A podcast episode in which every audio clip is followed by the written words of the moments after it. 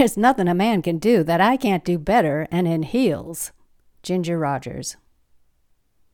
Chapter 17 There are so many myths on which the reality of Hollywood is based. Some are funny and fun, some are sad, and some are desperate. I knew that success, no matter how it came, was the one thing everyone remembered.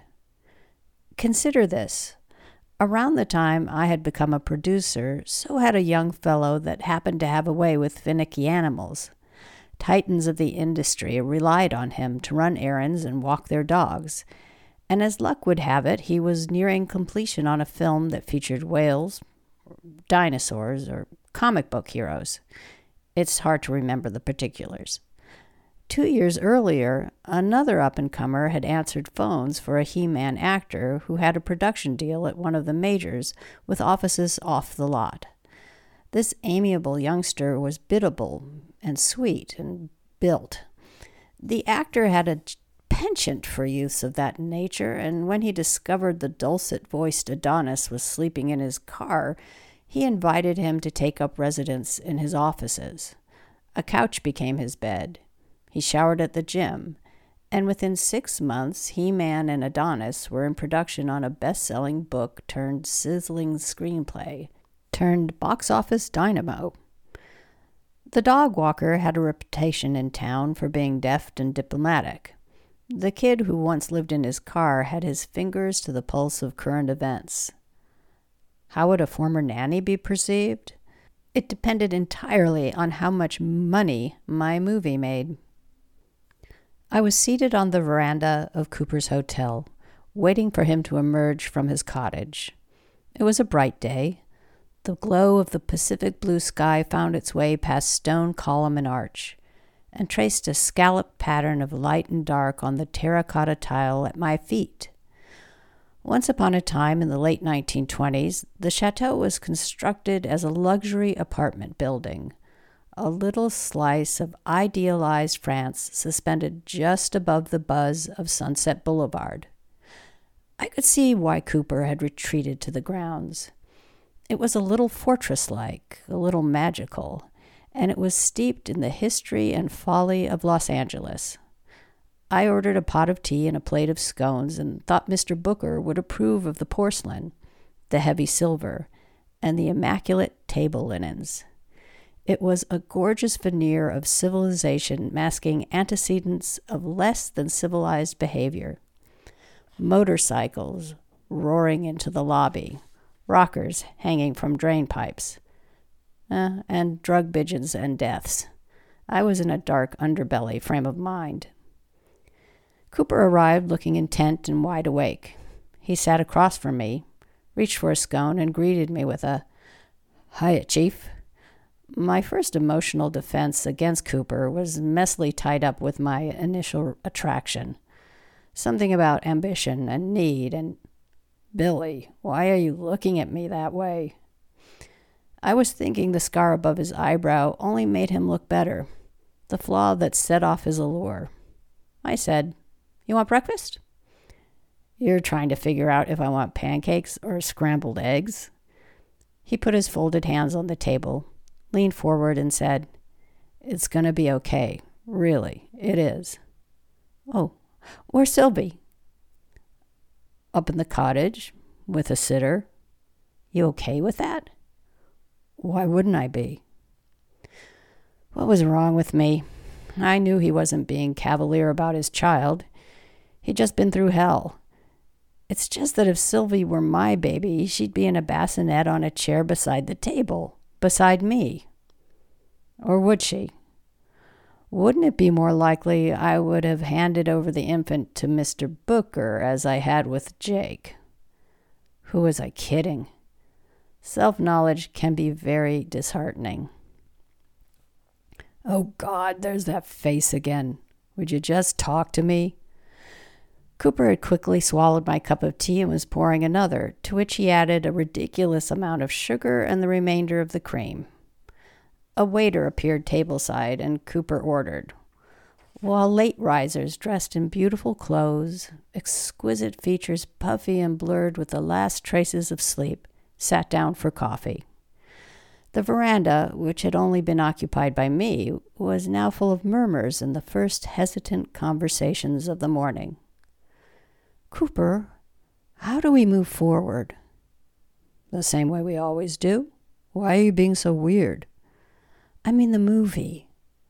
What else would we be talking about? Cooper asked. Well, we might be talking about Patience checking out of your life, or the complicated and all engrossing topic of early childhood development, or how you're going to cope with being a civil, uh, civil, no, a single father. Anyway, we might even touch on how you're feeling, and if you want or even think you're going to be able to direct this movie right now.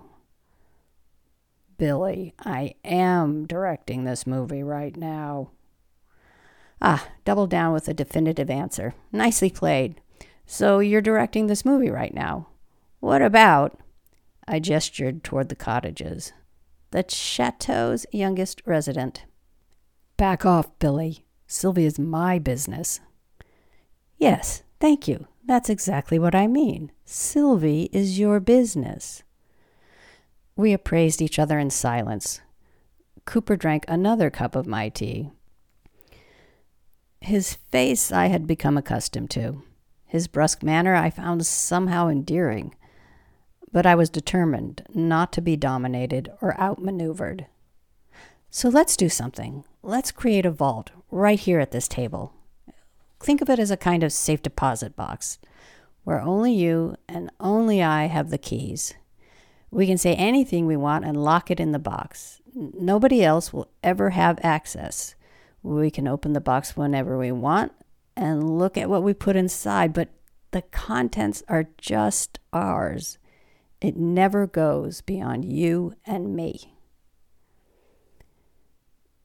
Billy, you're the only person I am straight with all the time. You don't have to get dramatic about it. Cooper frowned and leaned back in his chair. What we say here stays in the vault? If that's what you want. That's what I want. Go ahead, open the goddamn box, Pandora. You know, you don't intimidate me, Cooper. You never have. I know. And I'll fight for you. That I clued into a while ago. I just, okay. I glanced up, looking directly into Cooper's eyes. I've been in meetings all week, and there is no wiggle room with the shooting schedule. He nodded and there's a lot of concern about whether or not you can direct this picture while going over legal hurdles and taking care of a five month old baby.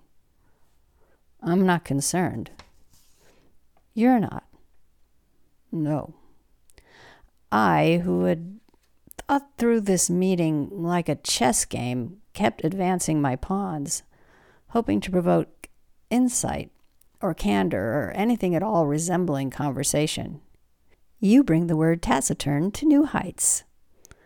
Cooper smiled. I was beginning to think he was enjoying this. Yep. Oh, well, could you expand on that, please? I asked. I'm trying to keep it simple so we don't get caught up in a lot of crap.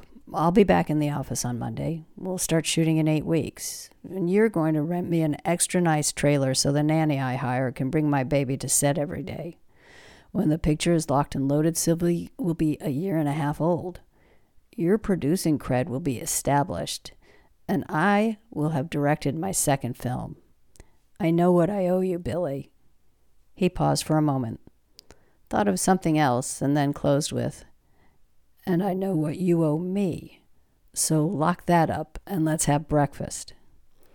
Breakfast consisted of both pancakes and scrambled eggs plus bacon, a French press of high octane coffee, and a side of berries. Cooper was hungry and apparently relishing every bite. I was busy going through the contents of my recently acquired safe deposit box. I know what I owe you, Billy, and I know what you owe me. Cooper pointed a rasher of bacon my way. Now who's being quiet?